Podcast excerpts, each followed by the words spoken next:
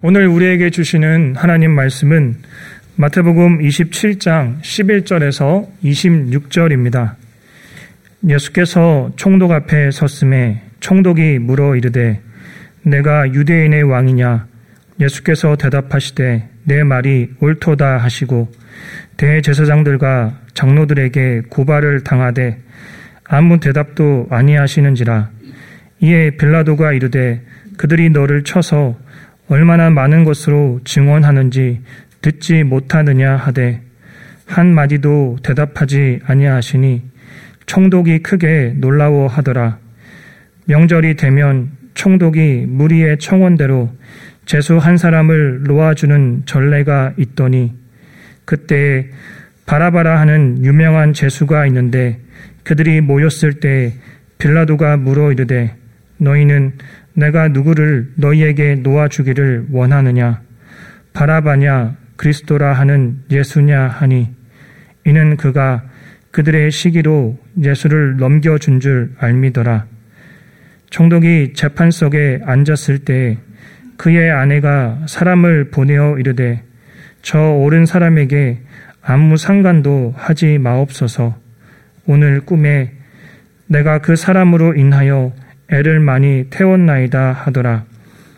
대제사장들과 장로들이 무리를 권하여 바라바를 달라 하게 하고 예수를 죽이자 하게 하였더니 총독이 대답하여 이르되 둘 중에 누구를 너희에게 놓아주기를 원하느냐?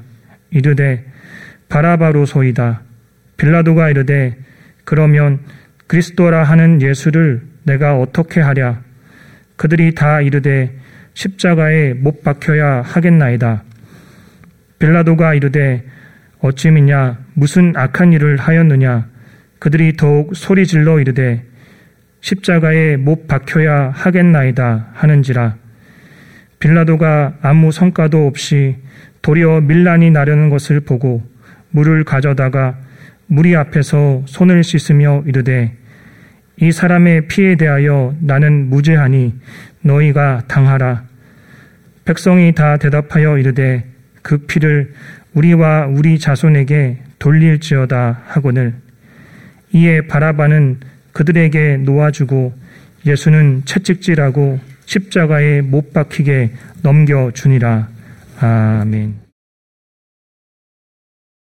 20세기 최고의 기독교 사상가로 불리는 C.S. 루이스는 예수님의 가르침에는 지혜와 신중함이 가득하다고 고백했습니다. 예수님의 가르침은 지극히 현실적이고 참신하며 건전한 정신의 산물이라고 전하기도 했습니다. 그의 책 피고석의 하나님에서 예수 그리스도를 어떻게 생각할 것인가 라는 소제목에 예수님의 가르침을 일부 소개하고 있습니다. 내가 진리요 길이요 생명이다. 어떤 사람도 나를 통하지 않고는 절대적 실제에 이를 수 없다. 자기 목숨을 지키려고 애를 쓰면 너는 망하고 말 것이다. 자신을 버리면 구원을 얻을 것이다. 내가 나를 부끄럽게 여기면 내가 이 부름을 듣고 외면하면 나도 숨김없는 하나님으로 다시 올 때 너희를 외면하겠다. 무엇이건 너를 하나님과 나로부터 멀어지게 하는 것이 있다면 그것이 무엇이건 내다 버려라. 그것이 내 눈이라면 빼어버려라. 그것이 내 손이면 찍어버려라. 내가 자신을 첫째로 여기면 너는 마지막이 될 것이다. 무거운 짐진 자들은 다 내게로 오너라. 내가 그것을 처리해 주겠다. 너희 죄, 너희 모든 죄가 씻겼고 나는 능히 그렇게 할 수 있다. 나는 부활이요 생명이다. 나를 먹고 나를 마셔라. 나는 너희 양식이니 끝으로 두려워 말라. 내가 세상을 이기었노라. 라는 말씀을 기록하며 이것이 진짜 중요한 문제입니다. 라고 C.S. 루이스는 고백하고 있습니다. 지난 3년간 가련유다는 진짜 중요한 문제에 대해 예수님께 듣고 듣고 또 들었습니다.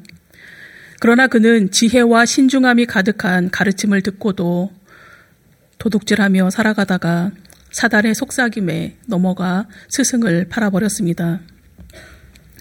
예수님을 잡아 죽이려고 흉계를 꾸미던 종교 지도자들은 가련 유다의 자청으로 인해 자신들의 계획보다 빠르게 예수를 체포할 수 있었습니다.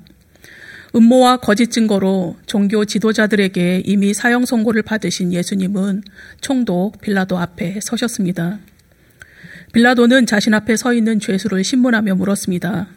네가 유대인의 왕이냐? 빌라도의 질문으로 예수님을 고발한 자들이 내세운 죄명이 반역죄였음을 알 수 있습니다. 누가복음에 의하면 종교 지도자들에게 포섭된 무리들이 빌라도 앞에서 예수를 힘껏 고발했다고 증거합니다. 누가복음 23장 1절에서 2절 말씀입니다. 무리가 다 일어나 예수를 빌라도에게 끌고 가서 고발하여 이르되 우리가 이 사람을 보매 우리 백성을 미혹하고 가이사에게 세금 바치는 것을 금하며 자칭 왕 그리스도라 하더이다 하니 이들이 목청을 높여 힘써 고소한 내용은 예수님이 백성을 미혹하고 가이사에게 바쳐야 하는 세금을 바치지 않아도 된다고 선동하며 자기가 왕이라고 말하고 다닌다는 것입니다.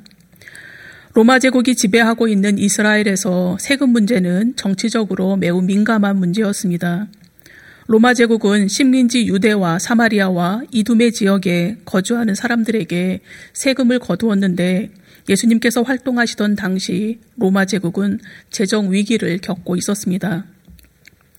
그래서 강압적으로 세금을 징수하였고 세금을 거두는 세리는 유대인 동족들에게 벌레로 취급받았습니다.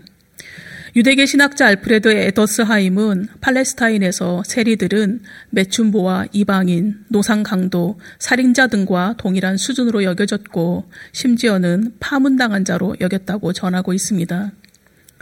그러나 예수님은 벌레로 취급받고 매춘부와 살인자와 동일시되던 세리 마태도 제자로 부르셨습니다. 그리고 서기관들과 대제사장들에 의해 보내진 정탐꾼들이 던진 세금 납부에 대한 질문에 주님께서는 가이사의 것은 가이사에게 하나님의 것은 하나님께 바치라고 대답하셨습니다. 또한 사람들을 실족하지 않게 하기 위해서 베드로에게 바다에 가서 고기를 잡아 고기의 입속에 있는 한 세계를 가져다가 예수님과 베드로를 위한 성전세를 납부하게 하셨습니다. 예수님께서 성전세를 내신 것을 모를 리 없음에도 종교 지도자들은 예수님이 세금 바치는 것을 금했다며 교묘하게 예수를 정치범으로 몰았습니다. 종교적인 이유만으로는 예수를 사형시킬 수 없다고 생각하였기 때문입니다.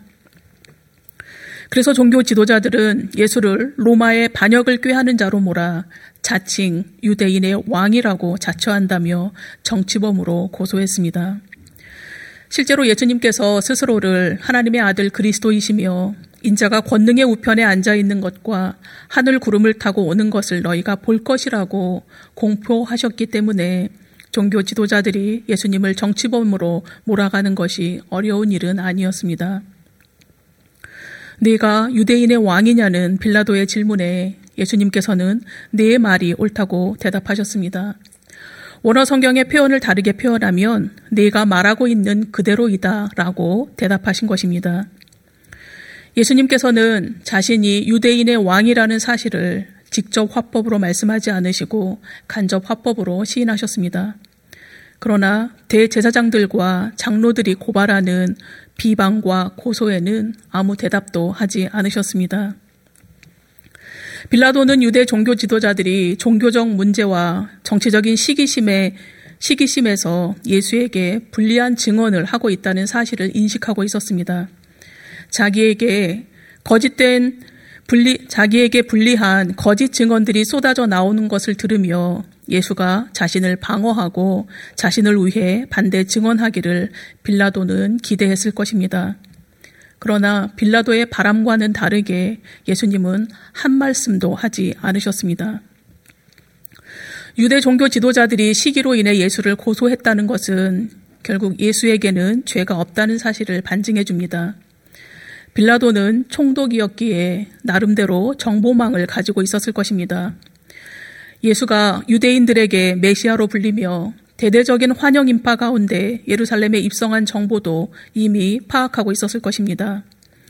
신문하던 빌라도는 예수에게서 정치적인 문제를 발견하지 못하자 유대인 내부의 종교 문제라고 판단을 하였습니다.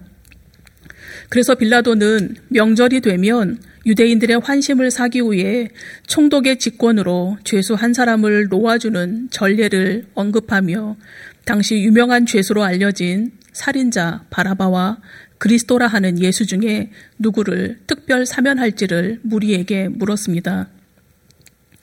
오늘 본문 17절에 기록된 바라바 이름 앞에 숫자 1이 기록되어 있는데 성경책 하단을 보시면 어떤 사본에 바라바라 하는 예수냐라고 기록되어 있습니다.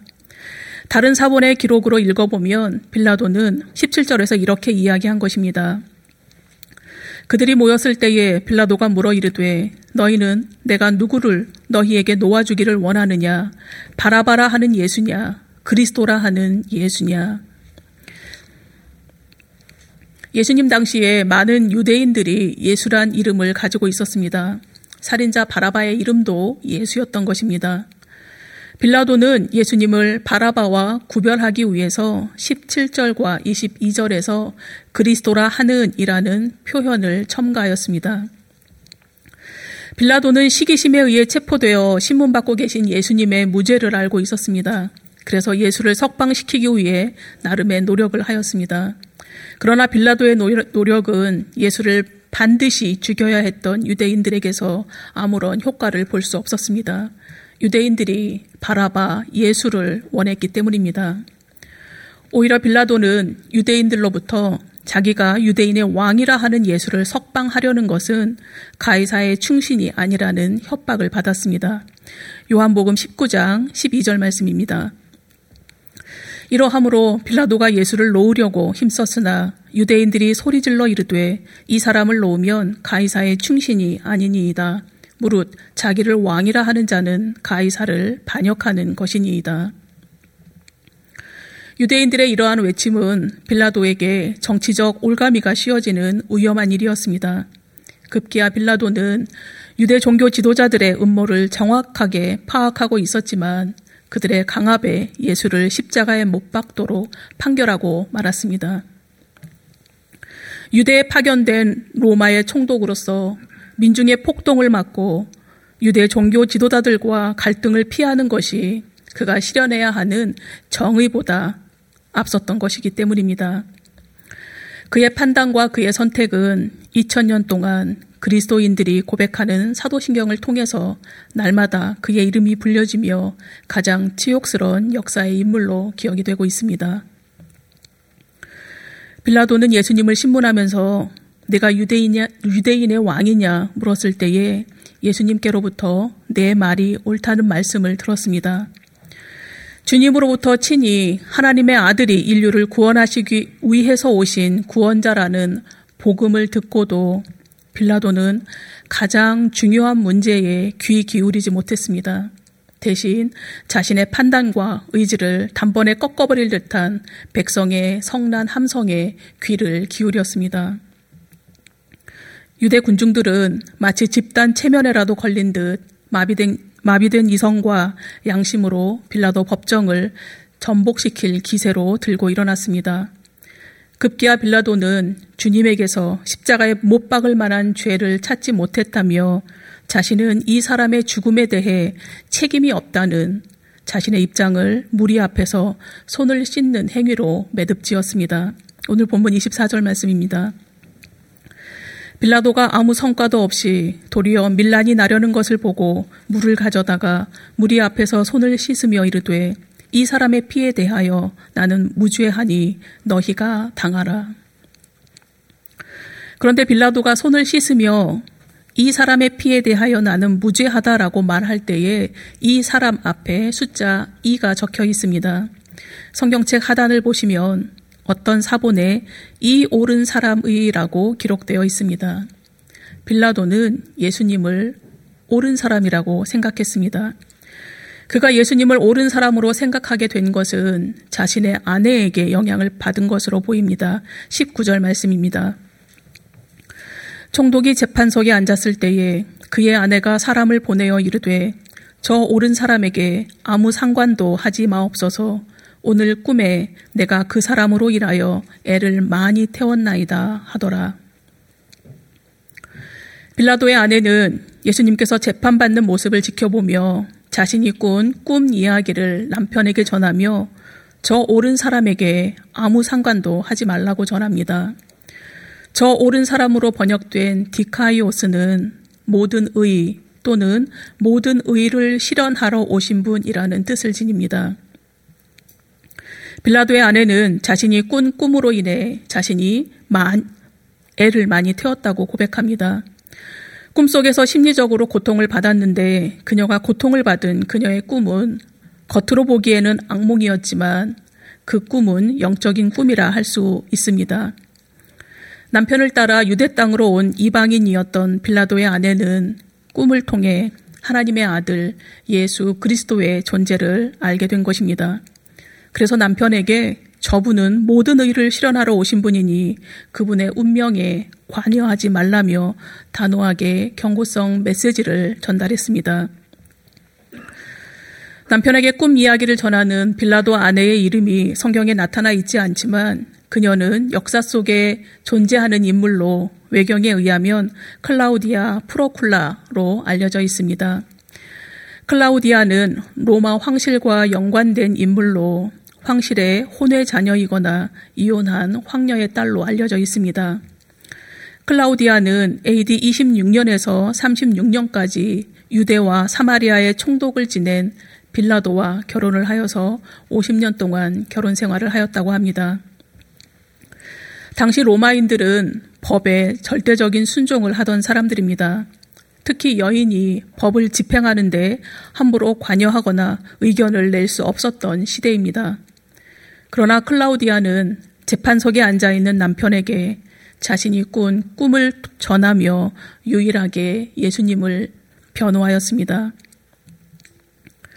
유대 종교 지도자들과 무리들은 예수님을 반드시 죽여야 하기에 살인자 바라바를 풀어달라며 빌라도의 재판정을 전복시킬 기세로 광분하였습니다.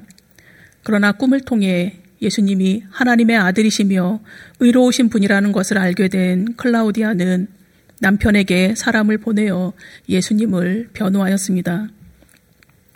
아내의 경고성 조, 조언을 마음에 담고 있던 빌라도는 예수를 풀어주고자 하였지만 유대 종교 지도자들과 무리들의 성난 외침에 결국 예수님을 십자가에 못 박히게 넘겨주고 맙니다.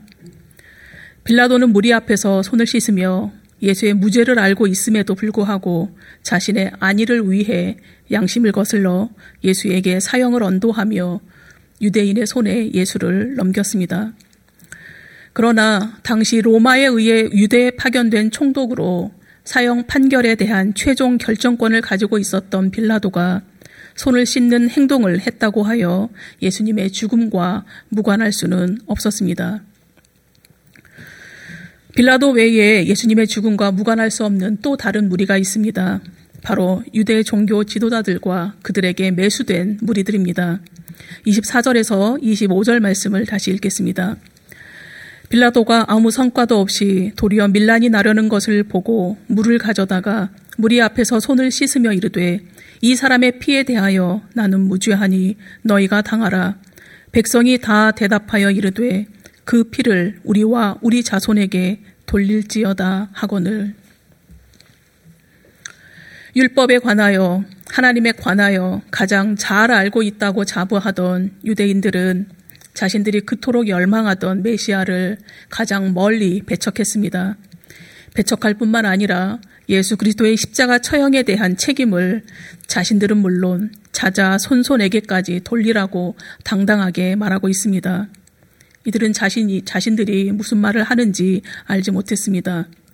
그저 예수의 십자가 처형에만 관심이 집중되어 예수, 예수의 피가 자신들과 자신들의 자손 위에 쏟아져도 상관없다고 말했습니다. 이 정죄의 결과가 어떠하든지 기꺼이 감수하겠다는 의미입니다. 그리고 실제로 광분을 일으켰던 이들의 후손들은 AD 70년에 예루살렘이 처참하게 멸망당하는 것을 바라보아야 했습니다. 예루살렘이 멸망하면서 100만 명이 넘는 사람이 학살당했고 이스라엘은 나라 없는 유랑 민족으로 살아야 했습니다. 그리고 세계 2차 대전을 전후해서 수백만 명이 학살당하는 아픈 역사도 지니고 있습니다. 클라우디아의 고백처럼 모든 의를 실현하러 오신 예수님을 십자가에 못 박히게 넘긴 빌라도의 모습 속에 우리의 모습이 있는 것은 아닌지 성찰해 볼 시간입니다. 성경에 한글로 의인으로 번역된 단어가 몇 번 등장하는지 성경 검색을 해보니 신구약을 합하여 200번 사용되었습니다. 그 중에 의인이라는 단어가 가장 많이 쓰인 책은 잠언으로 62번이나 사용이 되었습니다. 잠언의 한 말씀입니다. 잠언 28장 1절입니다. 악인은 쫓아오는 자가 없어도 도망하나 의인은 사자같이 담대하니라. 잠언 28장 1절에 등장하는 악인과 의인의 역할을 오늘 시점에서 빌라도와 예수님께 배역을 맡긴다면 당연히 빌라도에게 악인을 예수님께 의인 역할을 맡기게 될 것입니다. 그러나 오늘 본문 속에서 피고석에 서 계신 악인은 예수님이요. 재판석에 앉아 있는 의인은 빌라도입니다. 가시적으로는 예수님께서 죄인으로 보이지만 총독 빌라도의 질문에 내면에 요동 없이 안정을 취하고 계신 분은 예수님이십니다. 대제사장들과 장로들이 온갖 거짓으로 예수님을 고발하였지만 고발 내용을 모두 알고 계신 주님께서는 아무런 변론도 하지 않으셨습니다. 다른 죄수 같으면 상상도 하지 못할 모습을 보이시는 예수님의 모습에 오히려 당황하여 크게 요동한 것은 빌라도입니다. 벼 이삭은 익을수록 고개를 숙인다는 속담이 있습니다. 교양이 있고 수양을 쌓은 사람일수록 겸손하고 남 앞에서 자기를 내세우려 하지 않는다는 것을 비유하는 말입니다. 특히 그리스도인 중에 하나님의 공의와 하나님의 정의를 자신의 삶에 깊이 뿌리 내린 사람일수록 삶의 파고에 쉽게 요동하지 않습니다. 잔 물결이든 큰 물결이든 자신의 삶을 흔드는 외적인 요인에 쉽게 휘둘리지 않습니다. 그러나 모래 위에 집을 지은 사람처럼 자신의 내적 토대가 튼실하지 못한 경우에는 자신의 삶을 흔드는 외적인 요인에 쉽게 흔들리게 됩니다. 빌라도는 자신의 정치적인 입지를 흔드는 무리의 외침에 쉽게 휘둘리며 환심을 사기 위해 내가 예수를 어떻게 할까 하고 의견을 묻는 모습은 잠언의 말씀처럼 쫓아오는 자가 없어도 도망치는 악인의 모습일 뿐입니다. 그러나 마음 백성의 생명을 건지시기 위해 죽음을 앞두신 예수님께서는 오히려 사자같이 담대한 모습으로 빌라도 앞에 서 계십니다. 남편 빌라도는 아내로부터 진리에 대한 메시지를 전해 들었지만 빌라도는 영원한 진리 대신 자신의 정치적 입지를 더 다잡았고 권력과 명예를 더 중요하게 부여잡았습니다. 그러나 예수님을 저 옳은 사람이라고 의인이라고 고백한 빌라도의 아내 클라우디아는 로마 황제를 신으로 섬기던 자신의 삶을 떠나 유대교로 개종하였다고 전해지고 있습니다. 남편과는 달리 꿈을 통해 계시해 주신 복음을 받아들이고 그 복음을 일평생 간직하며 살았을 이방 여인 클라우디아는 복된 여인입니다. 오래전 꾸었던 꿈이 현재까지 저의 삶에 영향을 미치고 있는 저의 이야기를 말씀드리겠습니다. 제가 100주년 기념 교회에서 처음으로 주일 예배를 드린 것은 2005년 7월 넷째 주일입니다. 그 전 주간에 2년 동안 인도 사역을 마치고 한국으로 돌아왔기에 이재설 목사님께 인사드리기 위해 예배에 참석했습니다. 그리고 8월 첫째 주간에 다시 목사님을 찾아뵈었을 때에 목사님은 9월부터 교회 학교 예배를 시작해야 한다고 이야기하시며 제게 교회 학교를 부탁하셨습니다. 그 당시 다른 교역자 없이 혼자서 사역을 하고 계신 목사님을 잠시 돕기로 결심하고 저는 8월 한 달간 영화부, 유치부, 초동부 예배를 시작할 수 있는 준비를 하였습니다. 그리고 9월 첫째 주일부터 교회 학교 예배를 드리기 시작하였고 한 달 후인 10월부터 중등부와 고등부 예배를 시작했습니다. 그 당시에 교회 학교 학생 수가 많지 않았기 때문에 영화부를 뺀네개 부서 팀장님과 선생님들이 돌아가면서 주일 설교를 맡아주셨고 저는 한 주일에 한 부서씩 돌아가면서 설교를 하였습니다. 그리고 주중에는 저와 함께 사역을 시작한 전임 목사님 한 분과 나누어서 교회 행정 일을 하였고 토요일에는 교회학교 설교 준비 외에 어른 예배를 위한 주보를 복사하여 접는 일을 하였고 지난주일 설교 테이프와 CD를 구워 주일에 판매할 수 있게 하였습니다.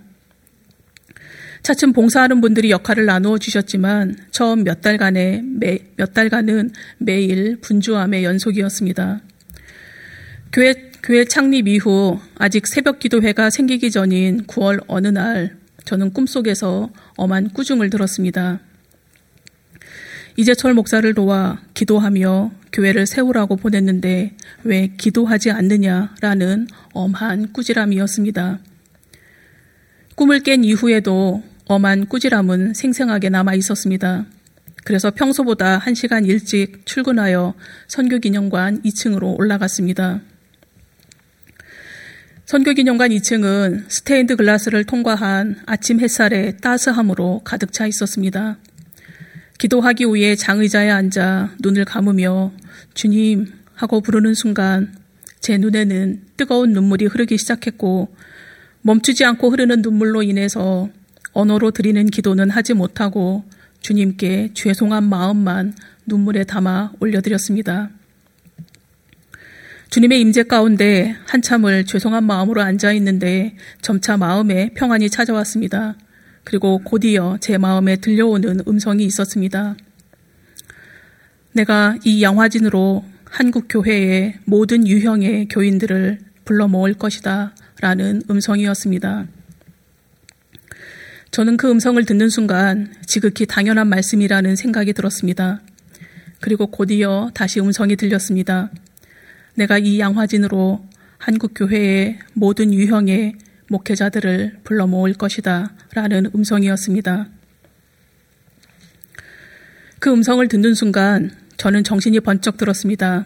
그리고 가슴이 쿵쾅거리기 시작했습니다. 저는 순간, 그럼 나는 어떤 목회자인가? 라는 생각으로 연결이 되었고, 지금 현재 나의 모습은 어떤 모습인가를 살펴보기 시작했습니다. 주님의 시선으로 저를 보며 스스로를 객관화, 객관화해 보니 주님과는 무관하게 저는 일 중독에 빠진 종교인이었습니다. 늘 알아차리며 사역하고 있다고 자부하고 있던 저를 적나라하게 고발하는 저를 보며 주님 앞에 죄스러운 마음 금할 길이 없었습니다. 주님께서는 제가 하는 일보다 제가 저와 교제하기 원하신다는 사실을 머리로는 알고 있지만 여전히 주님보다 이를 우선순위에 두고 살아가는 저를 보게 하셨습니다. 너무나 죄송한 마음으로 회개 기도를 드렸지만 지금까지도 순간순간 돌이켜 볼 때마다 여전히 옛 습성에 빠져 있는 저를 발견하곤 합니다. 그럴 때마다 저는 저를 다시 주님의 임재 앞에 세워놓기를 반복하고 있습니다. 나태해질, 나태해질 때마다 나는 오늘 이곳에 왜 있는가? 주님께서 나를 왜 이곳에 세워 두셨는가를 기억하며 다시 마음을 다잡습니다. 주님께서 사랑하시는 교우님들을 100주년 기념 교회로 부르셨습니다. 우리를 부르신 주님께서는 우리 모두가 100주년 기념 교회를 통해서 길이요, 진리요, 생명이신 주님을 놓치지 않고 살아가기를 간절히 원하십니다. 그래서 교우님들께 감히 여쭙습니다. 주님 보시기에 교우님은 어떤 유형의 그리스도인이십니까? 주님의 임재 앞에 날마다 서 계십니까? 내 안에 머물라고 부탁하신 주님의 명령에 따라 살고 계십니까? 아니면 빌라도나 유대 종교 지도자들 같은 유형의 그리스도인이십니까? 100주년 기념교에서 함께 동역하는 동역자들에게도 감히 묻습니다. 주님 보시기에 여러분은 어떤 유형의 목회자입니까? 하나님 말씀의 거울 앞에서 날마다 자신을 살피는 목회자입니까? 아니면 명예와 권력, 성과 재물에 현혹되어 있는 목회자입니까? 이런 질문을 드리는 저 역시 이 질문을 피해갈 수 없음을 고백드립니다. 빌라도와 유대 종교 지도자들은 자신들 인생에서 진짜 중요한 문제 대신 정치적 입지와 종교적, 종교적 기득권을 움켜쥐며 세속적인 가치관을 선택했습니다. 그러나 주님께서는 백주년 기념교회와 더불어 믿음의 길을 걷고 있는 우리 모두가 이 세상의 의를 실현하러 오신 주님을 따라서 날마다 주님 닮은 의로운 존재로 살아가기를 원하고 계십니다. 세속적인 가치관을 벗어버리고 졸지도 주무시지도 않으시며 우리를 지키시는 하나님을 바라보며 살아가기를 오늘도 간절히 원하고 계십니다. 우리를 그렇게 살게 하시려 주님께서는 오늘도 빌라도 앞에 서 계십니다. 기도드리시겠습니다.